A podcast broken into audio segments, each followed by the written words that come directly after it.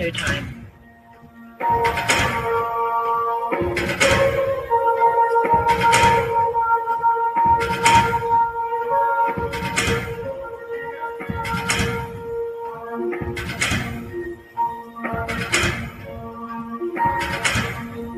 Hallelujah. Amen. We bring special greetings on tonight. Amen. Special greetings on tonight. Amen. ELR Prophetic Shift Podcast Network, where we're spreading the gospel throughout the nation on tonight. Amen. I'm going to tell you, if you're looking for fire, amen, you come to the right place. You come to the right place on tonight. Amen. And I want everybody, amen, that are listening out there on the multiple stream platforms on tonight, amen, to listen, amen, to this powerhouse, amen, a force of, to be reckoned with on tonight.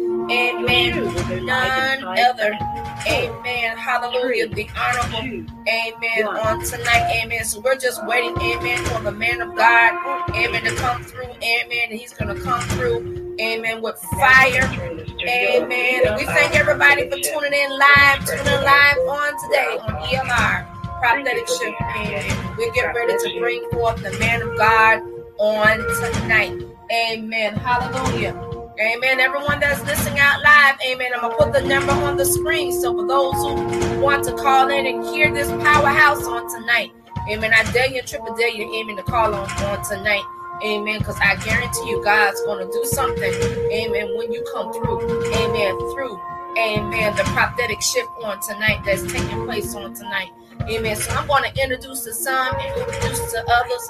Amen. On tonight. Amen. None other. Amen. Than the general himself. Amen. The honor of my brother in the gospel. Amen. The powerhouse, the force that's reckoned with on tonight. Amen. None other. Amen. Than our honorable. Amen. Apostle Dr. Peterson Jr. on tonight. Amen. So he's going to release that word on tonight. Amen. We're excited about what God is getting ready to do. Amen. So we're going to turn it over to the man of God. Amen. So we can release, amen, this power on tonight. Amen. God bless you. Hallelujah. Go ahead and put your hands together for him. Go ahead and give God some praise, honor, and glory. Hallelujah. He is worthy to be praised. Go ahead and praise him.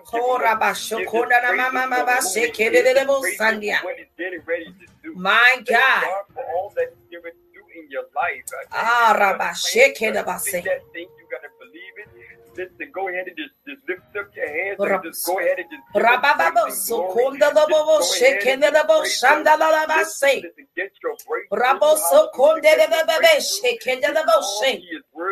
My. God, my God. There's nobody that can do it like Horaba the Lord. Sikenda Lobo, Hallelujah. Sokora Go Baba Baba, ahead and say. praise him. Hikara Bobo, Hallelujah. Sokonde Give him Bebe, say. praise, honor, and glory. My God. we know he is worthy. Hallelujah. Jesus. Hallelujah. Amen. Amen. I thank God, amen, for another opportunity to uh, proclaim his word. Thank God for the whole on tonight. Amen. Apostle uh, uh, Erica Robinson. Amen. We praise God, amen, for everyone that is attending. We praise God for this uh, dynamic ministry, this ministry um, being Amen. That's uh, going all over the world. We thank God for it. And because this is what it's about. It's about proclaiming God's word, reaching people, saving the lost, healing the sick, and also delivering those that need to be delivered through by using the word of God. So, amen. So we pray God for all that He's done, and and as always, I'm not going to be before you, Lord. We're going to go ahead and get this, you know, go ahead and hit this thing, and we're going to quit it, amen. Amen. We're going to let God do what He do. So um, we're dealing with our sermon series, which is um, titled "Lord, teach me how to pray because I don't know how to pray." All right. Lord, teach me how to pray because I don't know how to pray. And I want you to um, turn with me to Matthew chapter 6, verses 9 through 13. Matthew chapter 6, verses 9 through 13. And um, to, uh, last week I read from the King James Version, but this week I'm going to read from the New International Version. Every now and again, I like to change up and I like to, uh, you know, see what different versions of the Bible actually says because there's information that is there.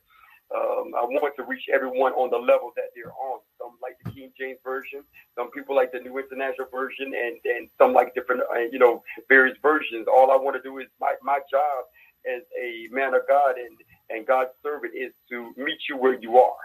Amen. so Tonight we're coming for the New International Version. If you if you want to read for the King James Version, that's fine. But um, however, whatever version is fine. It's up to you. With Whatever whatever uh, helps you. Okay, so Matthew chapter six verses nine through thirteen, and from the New International Version, um, it reads this. It reads this way. But when you come, but when you pray, go into your room, close the door, and pray to your Father who is unseen. Then your Father who sees what is done in secret will reward you. And when you pray, do not keep on babbling like pagans, they think that they will be heard because of their many words. Do not let do not be like them, for your father knows what you need before you ask him. Verse 9. This then is how you should pray. Our Father in heaven, hallowed be your name, your kingdom come, your will be done on earth as it is in heaven. Give us today our daily bread. Forgive us of our debts, as we also have forgiven our debtors. And lead us not to temptation, but deliver us from the evil one. For if you forgive men when they sin against you, your heavenly Father also forgive you. But if you do not forgive men their sins, your Father will not forgive your sins. Thus I have, um, uh, thus I have read uh, Matthew chapter chapter six verses nine through using the New International Version. Let us pray. Heavenly Father, we just thank you, Lord, for all you've done. We thank you for, Lord, your mercy, your grace, and your peace. We thank you, Lord, for your love. We thank you for loving us, oh God, when, Lord, we didn't even love ourselves, oh Father. We thank you, God, for showing us mercy and grace, Lord, when mercy and grace, Lord, was not available for us, oh God. We thank you, Father God, for your son Jesus. Jesus, we thank you, Jesus, for coming to just giving yourself just for the sins of the world, according to John 3.16. We thank you for being not only a perfect example, but we also thank you for being the ultimate sacrifice for the sins of men. And then we thank you, oh Jesus, that after Jesus, you came and you did your work, then you turn around and you told us about one named the Holy Spirit, who is a teacher, guide, lead, who will lead, guide, direct us into all paths it was also a comforter, also known the paraclete, meaning walk along one side in Greek. Oh God, we just thank you, Lord, and we praise you. Now, Holy Spirit, we thank you, Holy Spirit, for just for being our comforter. We thank you for leading, guiding, directing us. We thank you for teaching us. We thank you for uh, rebuking us when we need rebuking. We thank you just for uh, advising us and giving us advice when you know where we need it at. Now, Holy Spirit, on tonight, we ask you, God, just Holy Spirit, just to come in and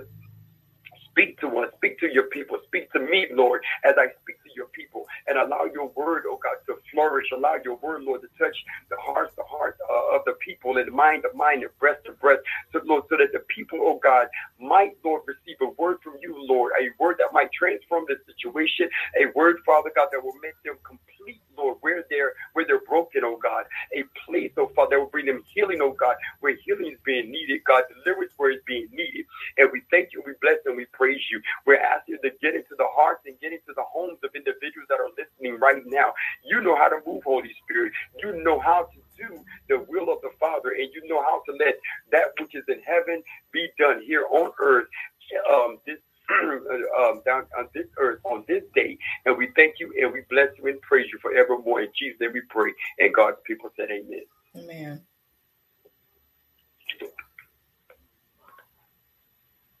Amen. Amen. Hallelujah. Yeah. So we are here.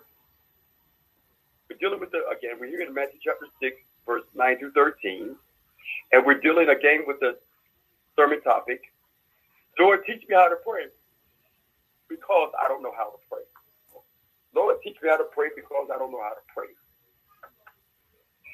You know, I once heard a story of a strange event that happened in the small town of Kentucky some years ago.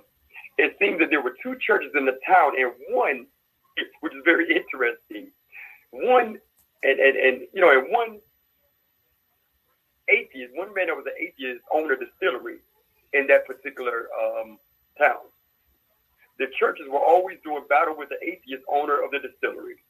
They both, day by day, every day, they were always going and bickering and fighting back and forth, the church against the distillery, the distillery against the church.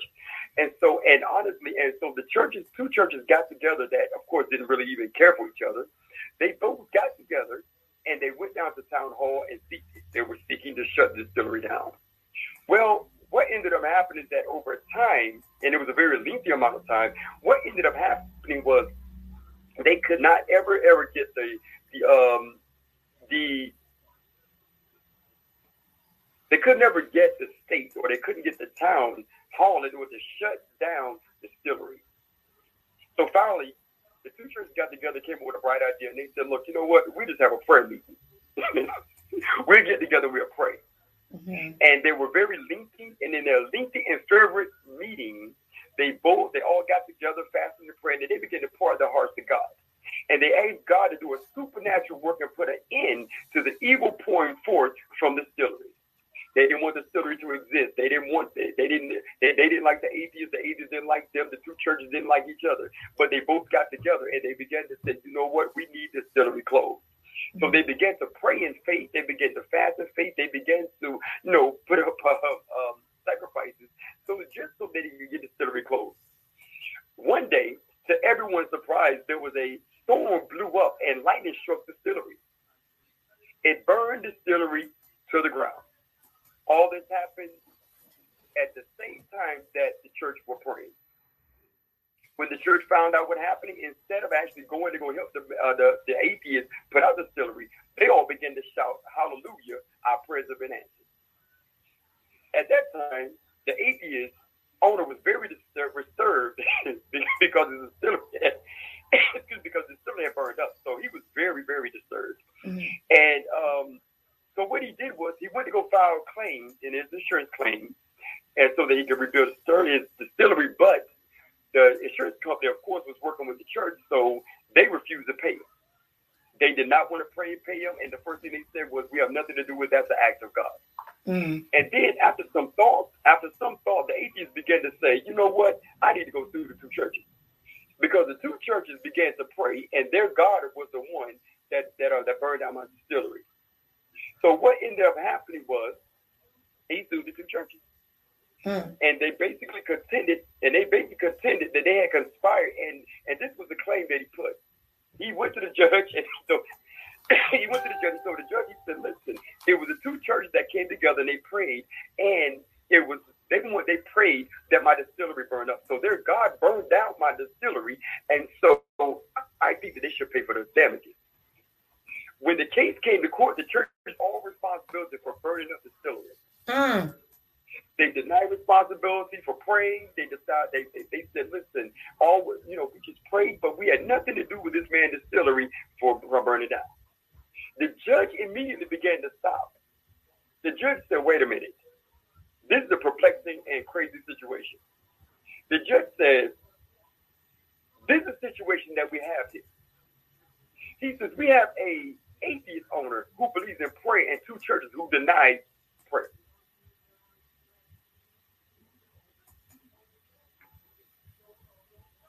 We're looking just at that specific illustration mm-hmm. alone. Mm-hmm. When we and when we look at our own lives as born again believers, just as we're in, ending this sermon series, I hope that we are that we have learned, or all the listeners have taken in you know, the belief in, and and you know to the point where we become a people of prayer. Hope we've been fully persuaded that we be a people of prayer, a people to believe in prayer, a people that practice prayer and take responsibility of our prayers.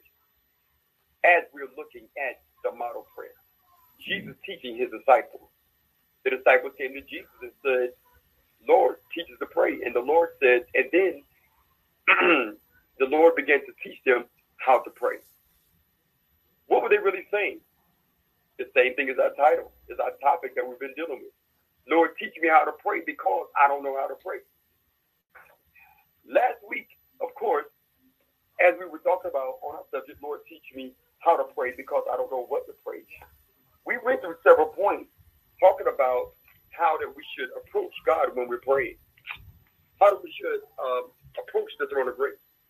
One of the things we talked about is that basically we should show reverence to God.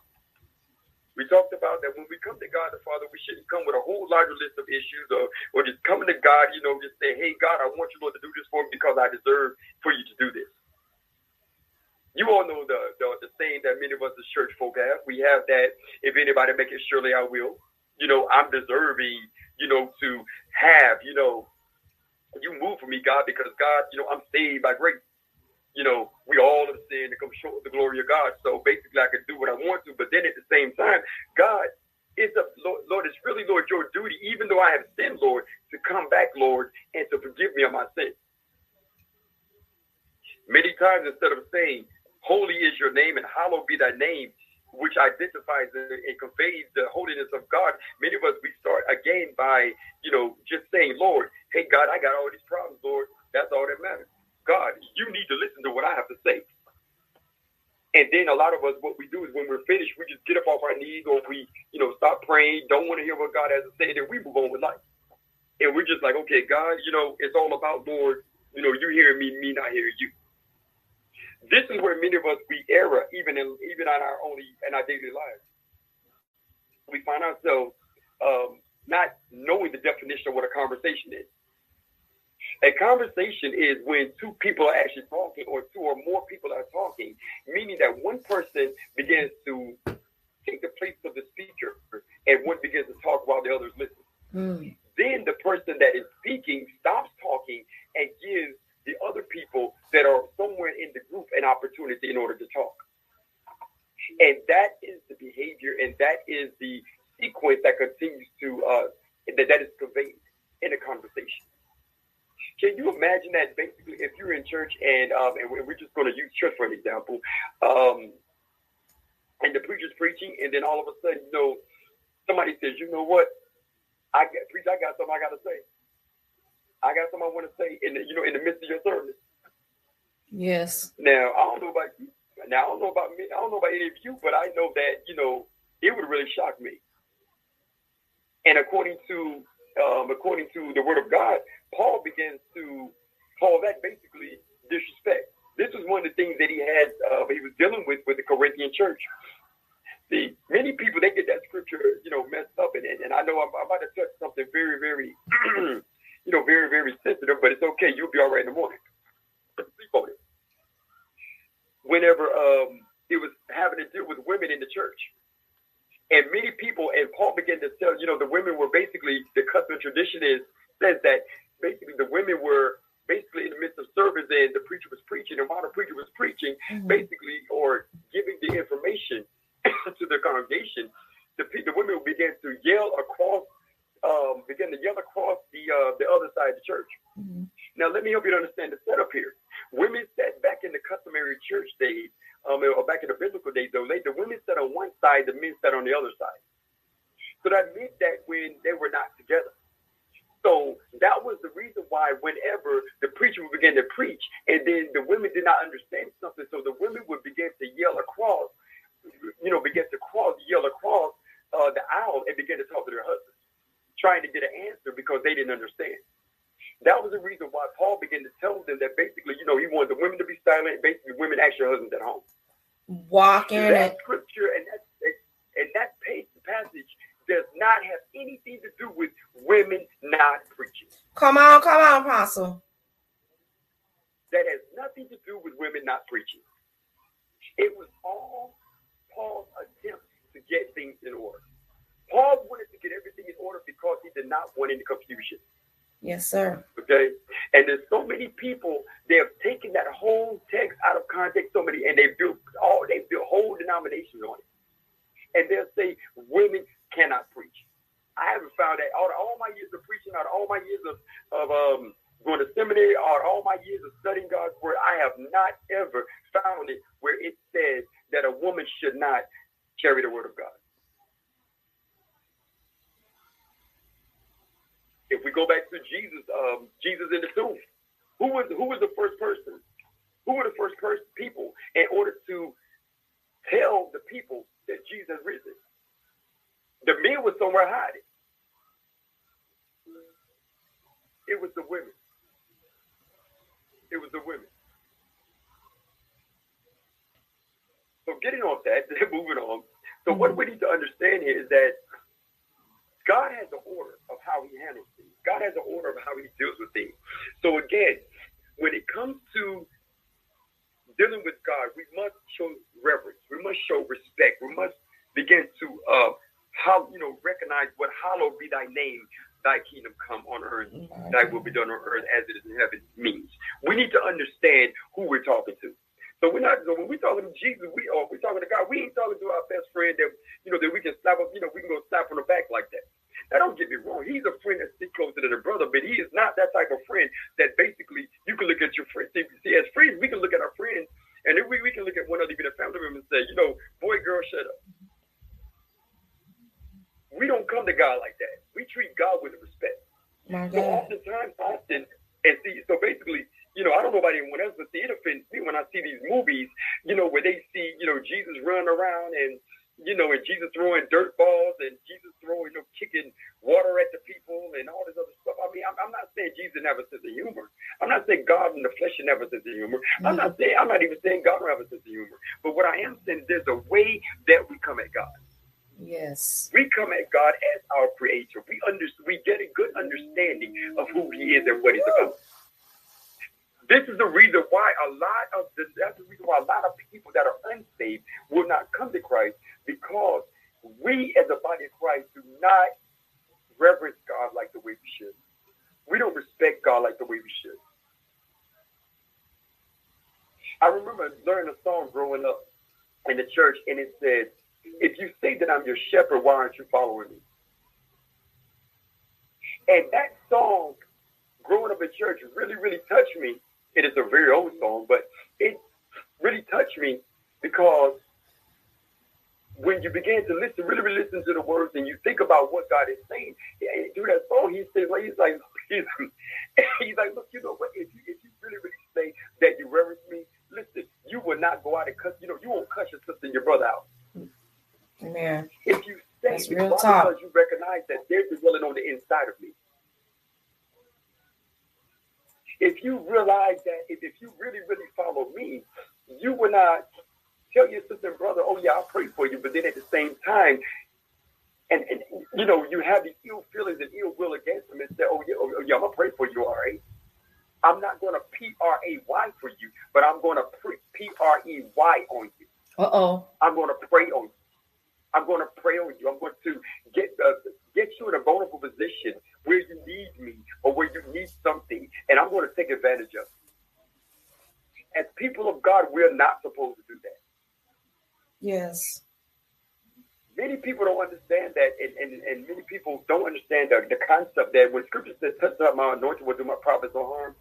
Listen, let's just make this. Let, let, let me just go ahead and bring some light to this.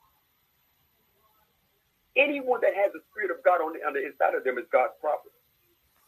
It's the anointing of God on the inside of them. Eh. ah. Thank you, God. If they've been saved by grace, God's prophet. Let me take it a step further. Even if they are, even if they are not saved at this moment, and you see the calling of God in their lives, you better leave them alone. And that's what we have to realize. We have to understand. When we reverence God's people, we reverence humanity. Check this out. Let me take it a step further. When we reverence the things of God, check this out. Psalm 24 and 1. The earth is the Lord, the full of the earth, and all that dwell therein. When you show respect to other men and, uh, and, and all mankind in the scene, you are giving glory and honor to God. You are reverencing God. Come on. Let's take it. Come on. I'm about to walk this a little further, and some will get mad with me. Walk in it, apostle. Without finances. Without finances. When we misuse our finances, we disrespect God. Because it is God that gives us the power to get wealth. He gives us the power to get wealth. So basically, when we, when God has blessed us with the finances to pay certain bills and to take care of certain things, but we decide we want to get sidetracked and put our finance, those finances, those funds in other places, guess what? Jesus. We're disrespecting God because God has provided us wi- with what we need. This is the reason why it's very disrespectful to even come to God after God, you know, come to God and say, God, I want this, I want that, I want that. Yes, God will supply your needs, and He'll also supply your wants. But if God can't trust you with trust you with in order to uh, with what He's giving you to supply that we supplied you with to pay and take care of your needs, mm-hmm. then therefore He's definitely not going to give you wants. Many of us, the body of Christ, we call bad financial managers. That's why we cannot get any further than where we are. Teach us, Apostle. Many of us we rely on the scripture, and I mean we go around shouting the church in the church and hollering, screaming. We have these long, uh, these long, lengthy, fifty-part sermons and talking about you know wealth and finances, and we have and and and and, and uh, financial workshops and all this stuff in the church. And the reason why a lot of times the church cannot get up is because the church don't realize that when scripture said the wealth of the wicked is laid up for the righteous, the righteous have to be in a disposition. They got to be in the right place in order to receive. Come on, come on, come on in there. Here we go. If we're not reverencing God, guess what? We can forget all about the next one, the release. Hey, God. We can stop expecting for God to release things into our lives and release these great miracles and blessings into our lives in order, you know, you know, we can forget all about that. Now, I'm not saying that I'm not saying that basically, you know, and, and I'm and I'm, I'm about to touch on the very another little touchy, touchy subject. I'm not saying that if some of us have um, misused our health. In other words, God has given us good health and strength, and He wants us to take care of our bodies. He wants to do certain things. Mm-hmm. God wants our bodies to deteriorate naturally. Mm. He does not want us to force do to do things that forces our body to deteriorate. Does this make any sense? In other words, we say a lot of us we use the cliche, God won't put no more on us than we're able to bear.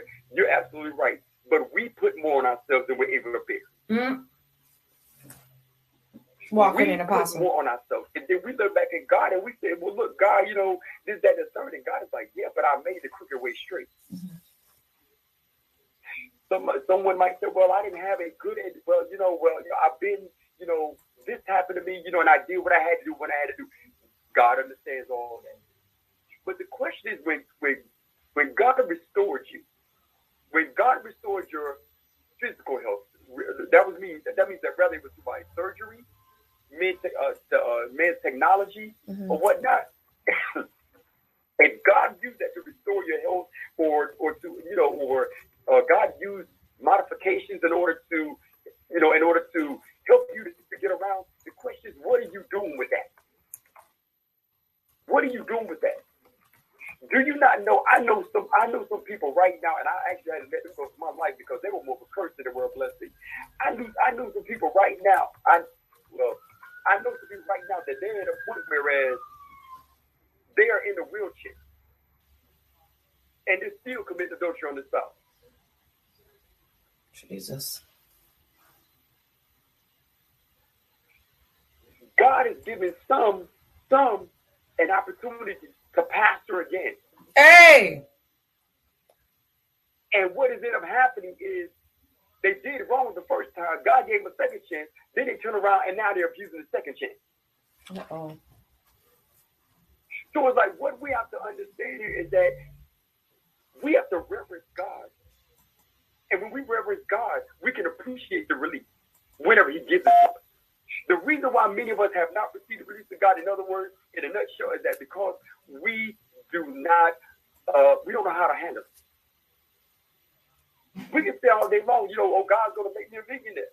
God, look, baby, God's not going to make you a millionaire if you cannot manage a minimum wage job. That's it. Let's keep going. Oh God. While we're doing that, the next thing we have to understand is that we have to, we talked about making a request. When we come to making a request to God the Father, we have to understand it's a humbling concept that God invites us to come to Him. So this is an invitation. So that means that we can only come boldly before the throne of grace because God the Father is the one who gave us the boldness and gave us the authority in order to come.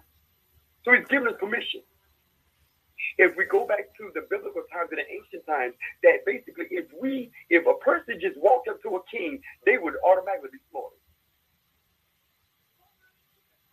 You could not just walk up to a king. You just couldn't just walk into the palace at any time all willy nilly, like, yeah, you know what? Hey, I belong up in there. I'm to do what I need to do. No, you don't do that. Even in today's time, I don't know too many people that are just, if they saw Bill Gates walking on walking on the street, just walk up to him and say, uh, hey, Bill, what's up? Give me $500. If you do that to Bill Gates or anyone else that's uh, that has money, we'll hear about you doing a little short job to a jail cell, being escorted by two cops. Yep. So in other words, you have to we have to respect, give reverence. We have to receive the release, and we got to make a request. We have to prepare ourselves. We can't just do things all willy nilly. The next thing, the next one that we're gonna uh, start with uh, tonight, that was just a brief overview of uh, last week. So this week we're gonna start off with repentance, verse twelve. Amen. What there was repentance? Repentance is very interesting. Says, forgive of our debts as we also have forgiven our debtors. Uh oh. Let's talk about repentance just for a little bit. Let's talk about forgiveness. Walk in it, Apostle. Now, God, now God the Father has already provided forgiveness through us for us through His Son Jesus Christ. If you notice, it was even before we repent, even before we asked for repentance. So basically, He did it in advance so that the forgiveness would not be based off our work. So in other words, we didn't even know that we needed forgiveness, but he had already provided the forgiveness. And then he showed us what we need. He gave us the law, his word, and showed us what we need to be forgiven for and how we committed high treason against them and transgression. And then after that, then he said forgiveness has already been provided. Jesus instructs his disciples to, to ask God for forgiveness of the debt. When we look at the word picture, we all should understand that death comes from a weight in our life that holds us back. It makes us a slave to our debt or, or, or to a debt to a person that we owe. The only way to experience victory from the debt of sin is to come to the one who is able to free us from that debt. When we look over first, uh, when we look at St. John 1 and 9, it identifies if we confess our sins. That the word is the word of condition if we confess our sins. So basically, it's this first John 1 and 9 says, if we confess our sins, he is faithful and just to forgive us of our sins and cleanse us from all unrighteousness. So in other words, if we're going to um, if we're going to be forgiven, we first of all we have to look at the word if. The word if is, a, is the word of condition. Mm-hmm. That means that we first have to come into the knowledge that we've actually done something wrong. That's it. Paul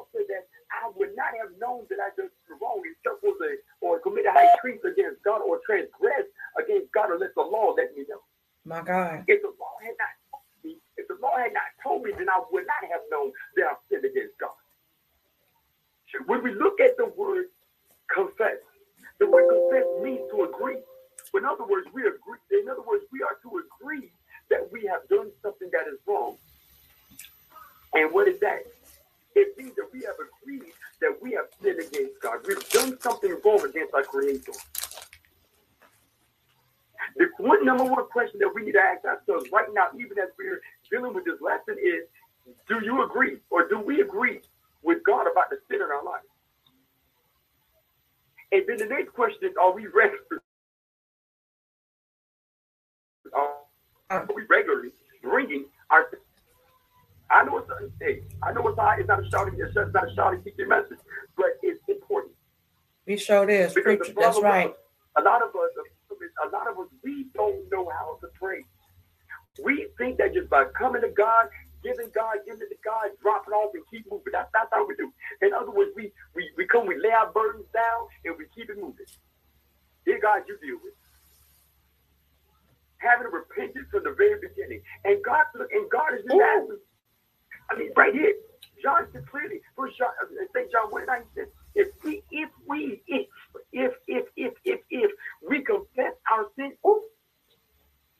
talking it. We can talk about a lot of things. We can talk about a lot of things.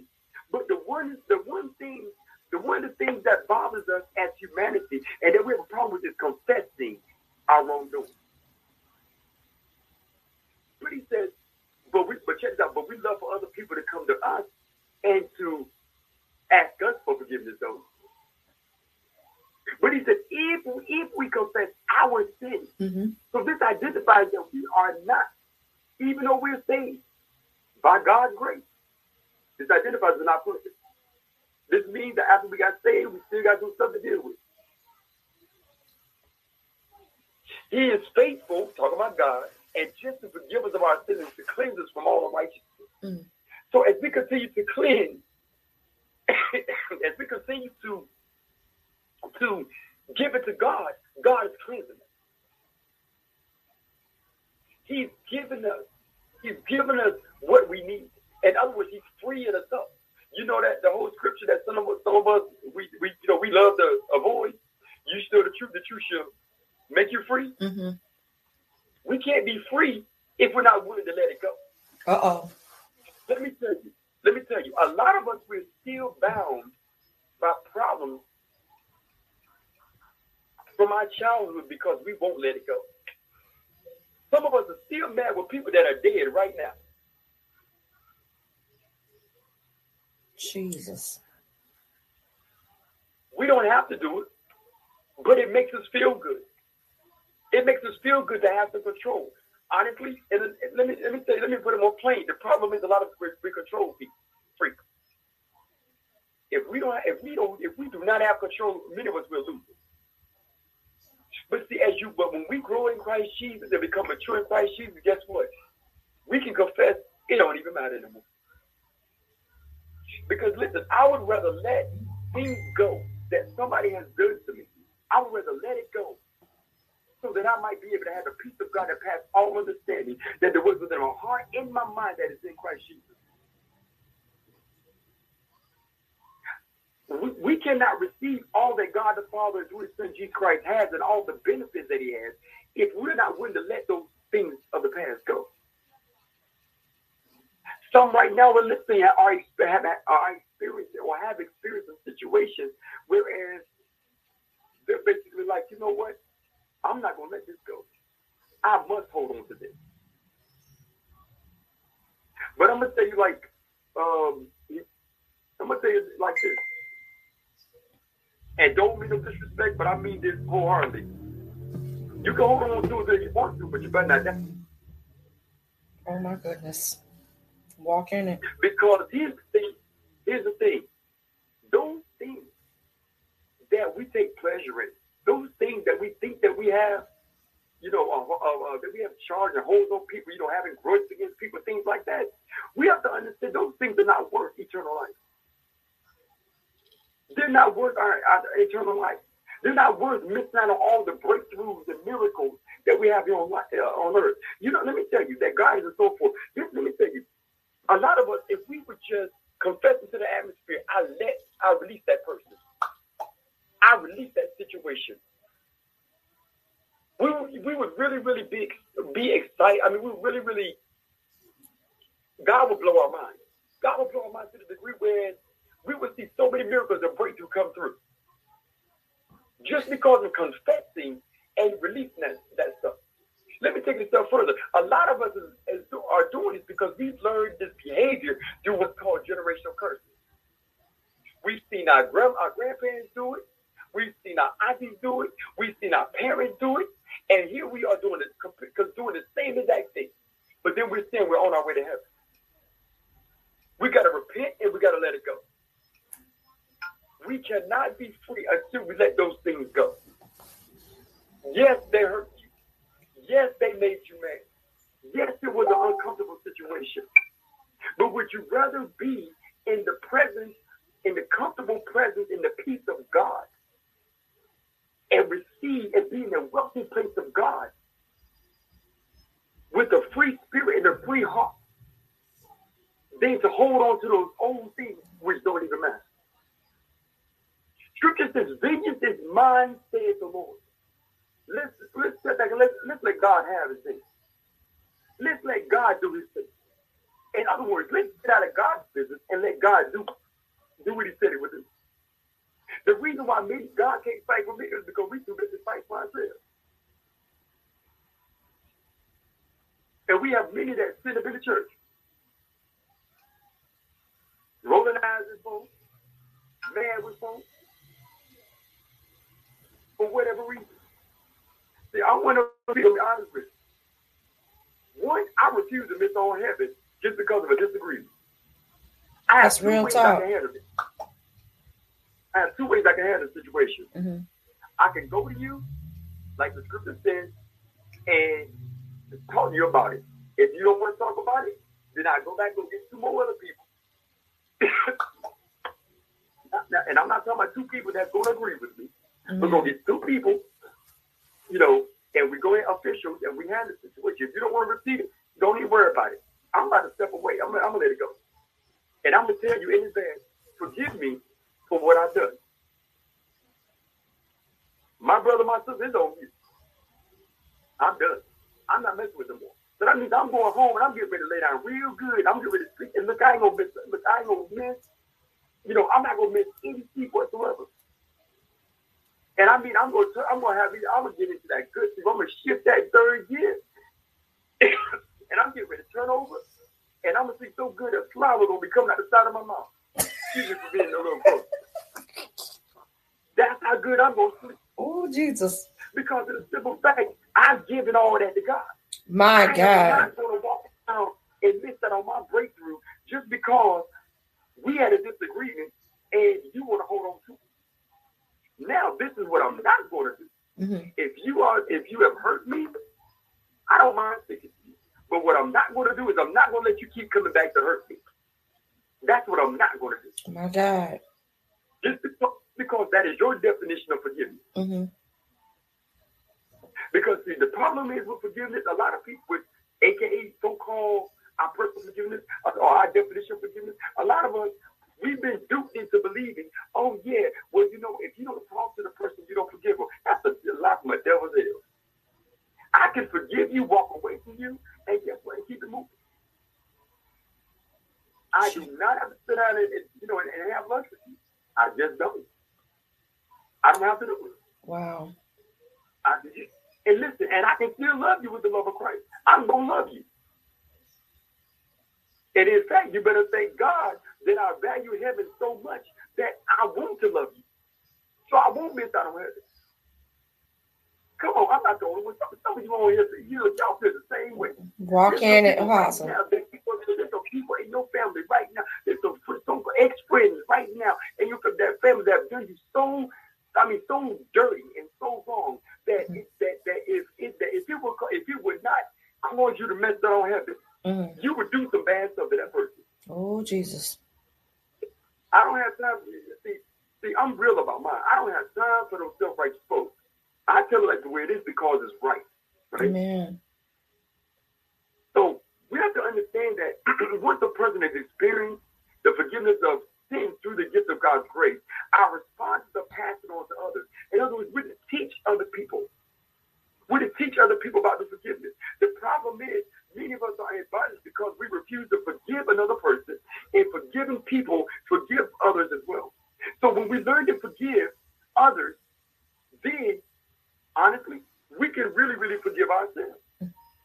That's right. The problem is, it's hard to forgive ourselves and others. Some of us just don't want, and some of us have our own personal, again, another personal version of forgiveness is that, you know, basically, I know what you did, but guess what? I ain't gonna forgive it, Steve. Wow. I forgive you, but I'm not gonna forget. Mm-hmm. What satisfaction that? Let's move on. The next thing when it comes to prayer is we need to get in alignment. Getting in alignment. Oh my God. We look at verse 13, it tells us, and lead us not into temptation, but deliver us from the evil one. Getting in alignment.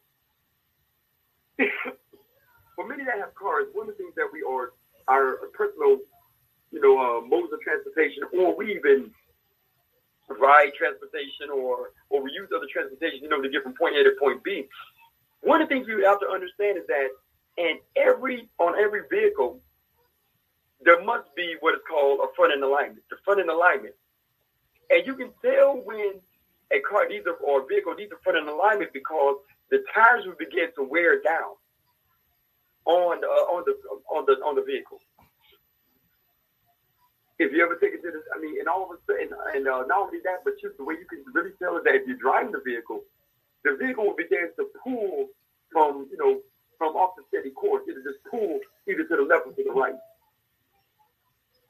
In order to get that fixed, you must take it to the mechanic shop and you must begin to get that work done. You must allow that to be worked on by an experienced mechanic so that the mechanic basically can get your vehicles back back on track so that you can um, so that basically when you drive you can gently let go of the steering wheel just for you know a second or 2 mm-hmm.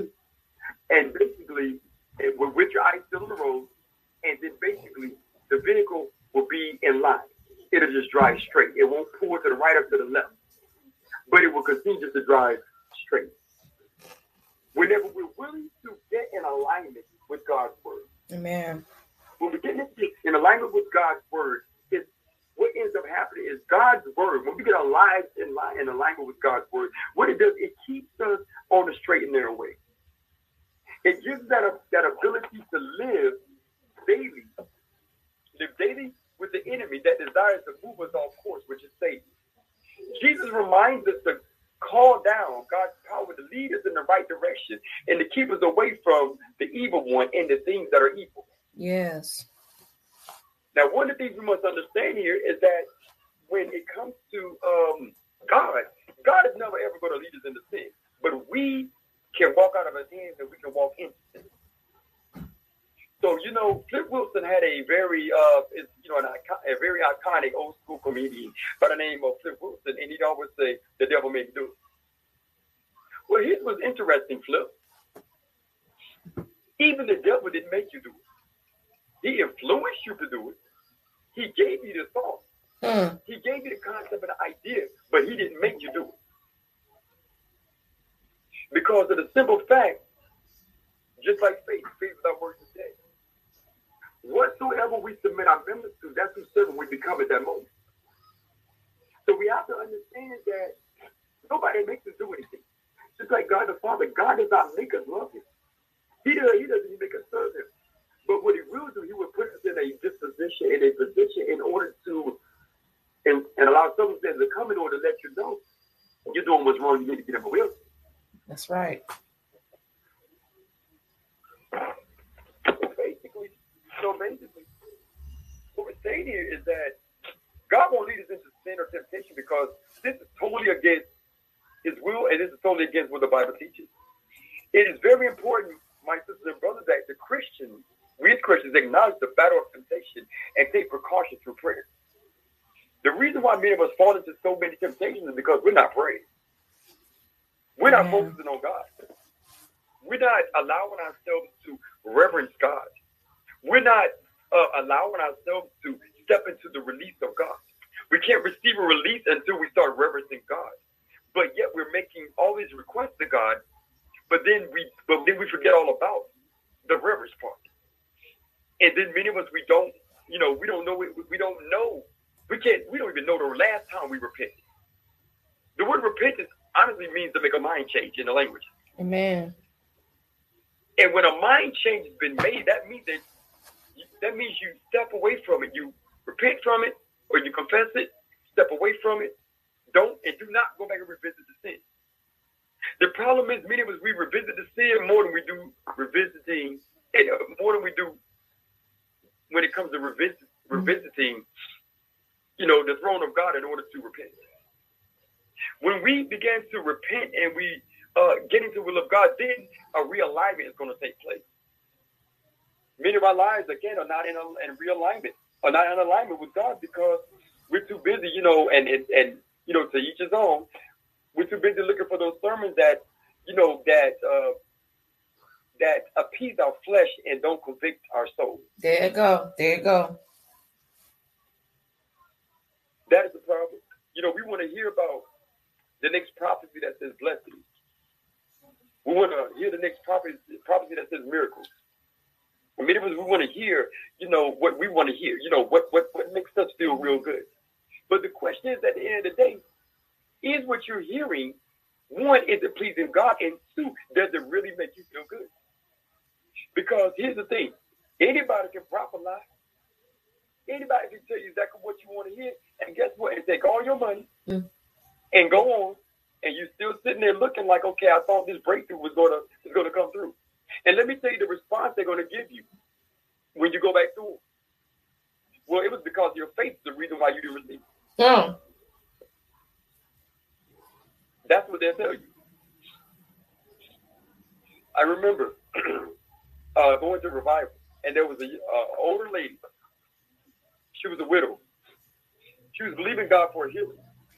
So what ended up happening was the preacher got up. I mean, you know, all glamour, all fame. You know, he was looking and yeah, you know, you know, the Lord's gonna move, and you know, He's gonna move for you. And she was walking with a walker.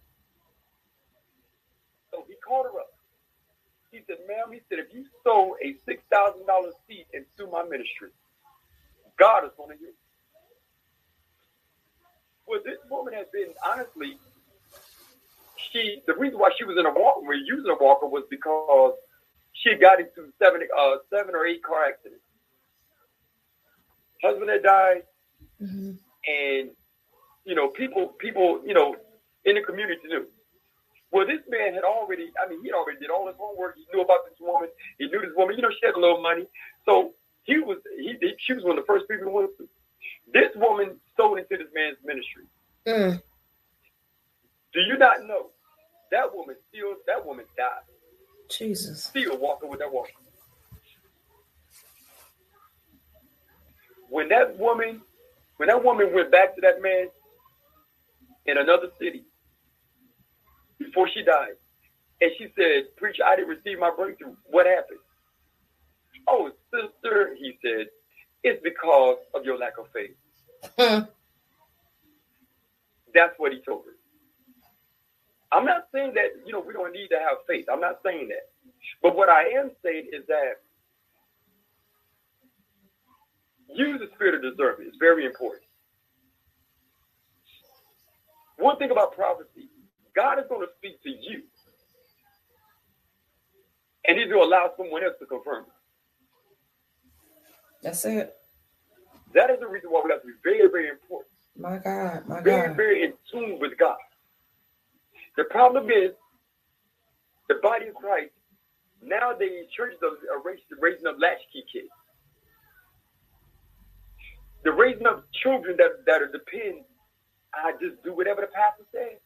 Whatever pastor say, I, I I'll do it. And I'm not saying there's nothing wrong with obeying your leader. But what I am saying is that you need to use the spirit of discernment. Mm-hmm. Come on.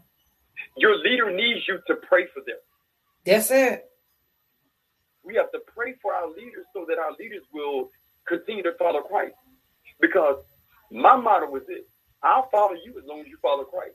When you stop following Christ, then I'm going to stop following you. And I continue to pray for you.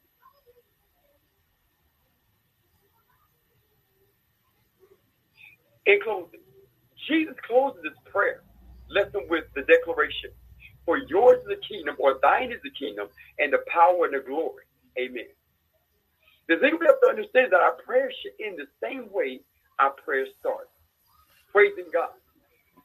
Regardless of how the prayer is answered, a mature believer knows the foundation of prayer is the greatest greatness of God and the surrender to his.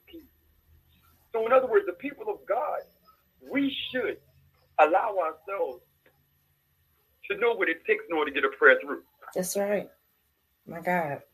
There's nothing wrong. There's nothing wrong with entering into the next, um, you know, having these very fancy titles when it comes to, you know, uh, sermons and sermon series and things like that. Things like there's nothing wrong with that.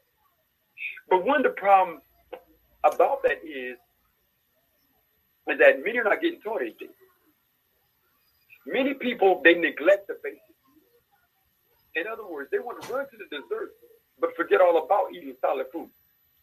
Spiritually, and, and, and, but spiritually, if you spiritually, if we continue to eat dessert and we do not eat um, natural food or food that is going to that's actually going to benefit us and that's going to help us to grow, it breaks our bodies down. Breaks our bodies down spiritually, and we find we will find ourselves lost. We'll find ourselves deceived. Scripture tells us the thief coming not before to steal, to kill, and destroy. Mm. But I love the way that Jesus counteracts that. He says, but watch, watch this. I come that they, that you might have life and have it more abundantly. Yes. In order to have the abundant life, the relationship must not only be with Christ Jesus, but it uh, but it almost be but it also needs to be nourished. That's the reason why many of us are spiritually sick is because we run away from the basics. Mm-hmm. We're like, oh no, I don't want to hear that. Pastor said, repent, man. You better stop my face. Something wrong with him or her. Uh. And they start looking at, you know, start, we start looking at them cockeyed. What would, I mean, it's like, what do you think would happen when a prophecy would come forth and the prophecy that comes forth says, you need to get your house in order? Versus you're going to get a new car, you're going to get a new home. Mm-hmm. This year is your year. This year is your year. Watch this. As long as you live in Christ Jesus, every year is your year. My God. As long as you're obeying God, every year mm-hmm. is your year. Every day is your day. Yes. And that's what we need to realize. We need to stop, as the people of God, we need to stop following for the hype. Stop falling for the hype. There are so many charlatans that are out there that all they want to do is they want you to be following. They want to take what you have. They want to use it, abuse And guess what? And they tell you goodbye. You to go by real quick. Because first time you can't throw into the ministry, oh, they're gone. You won't ever, ever hear from them again.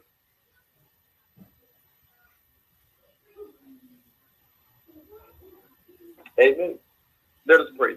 Heavenly Father, we thank you, God, for all that you've done. We thank you, Lord, for this word that you have uh, made available, Lord, for your people. Now, Father God, I'm asking you, Lord, just to touch the heart, Lord, of, of everyone that's present. Lord, you know all about, Lord, the situations, Lord. God, I'm asking you, Lord, to teach us, oh God, to be wise, wise builders, Lord.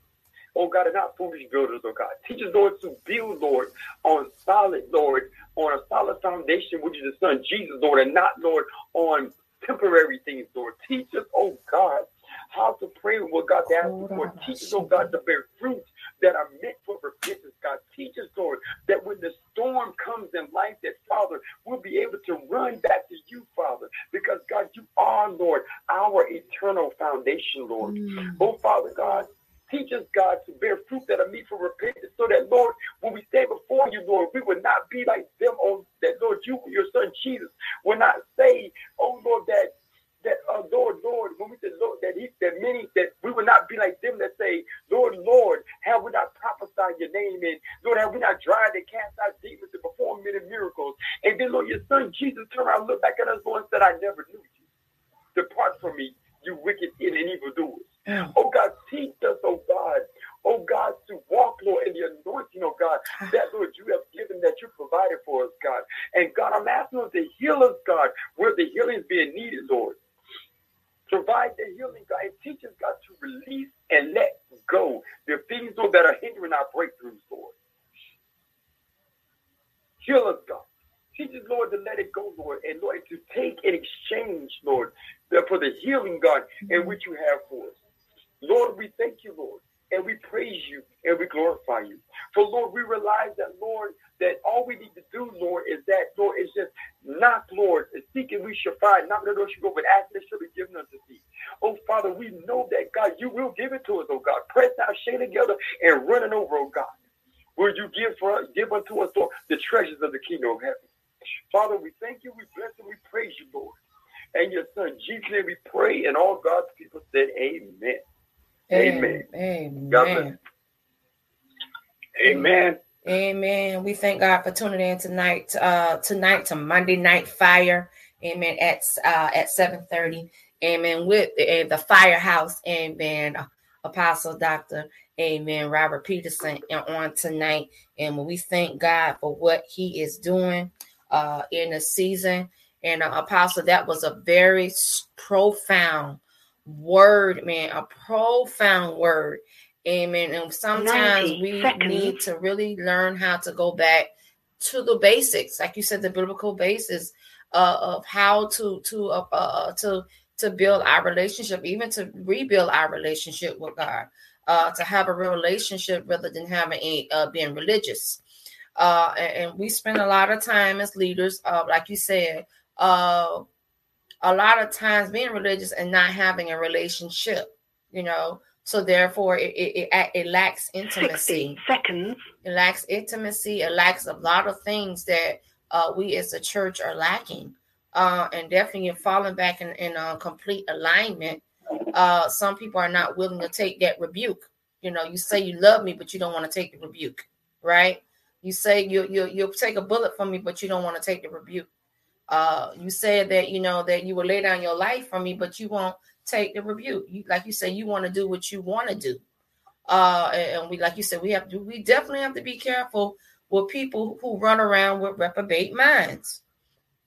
Um, and in this time, um, like you said, be careful who who was attached themselves to you, because you know what the, the, the problem with the church uh, is a lot of uh, spiritual soul ties that are taking place. Ten seconds um, between uh, the different people and buying a spiritual bondage. That, and they don't realize that's acting in the uh, spirit of divination when there's a spiritual soul tie. You know and like you said we don't want to get to the point that we we uh we are wrapped up in it you know wrapped up in it. But i really enjoyed that word tonight apostle. That was powerful. God bless you amen god bless you as well amen I see Pastor Goffin on there. God bless you, man of God. God bless you, Apostle. Amen. Amen, Apostle. That was a powerful word on tonight. I really appreciate it. And uh, I took it all in, and I'm going to fly it even more. So I just yes, thank sir. God thank for you. Sir. Yes, sir. Thank you, sir. You're welcome. Amen. All right, guys. Everybody tune in every Monday night. Every Monday night. Don't forget Amen. Don't forget to touch that number, touch that dial, dial that number, dial the 516 number, uh, 387 1425. Amen. Tune in throughout the week. Amen. To sow a seed. Amen. To buy faith and lift this church. Uh, there's a cash app that's flashing across the screen.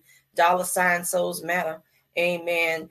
Definitely, amen. Connect with the ministry, amen. Throughout the week, amen. God has given us the uh, uh the uh the power, amen, so we can continue to spread the gospel throughout the nation. And whatever it else to do, the best thing to do is to work together in the kingdom uh, as a unit.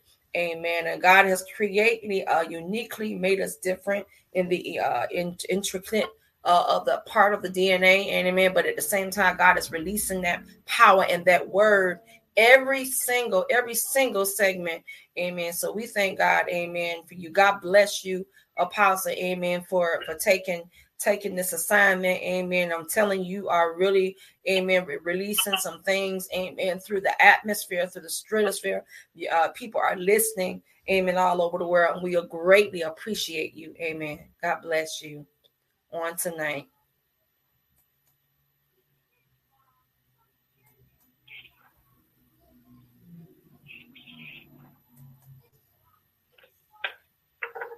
Amen. God bless everyone. Amen. God bless you as well, and bless bless everyone that is has joined. Amen. Being in business, Amen. God bless you. We've done so much money out of the growth that we got out of business mastery. Oh,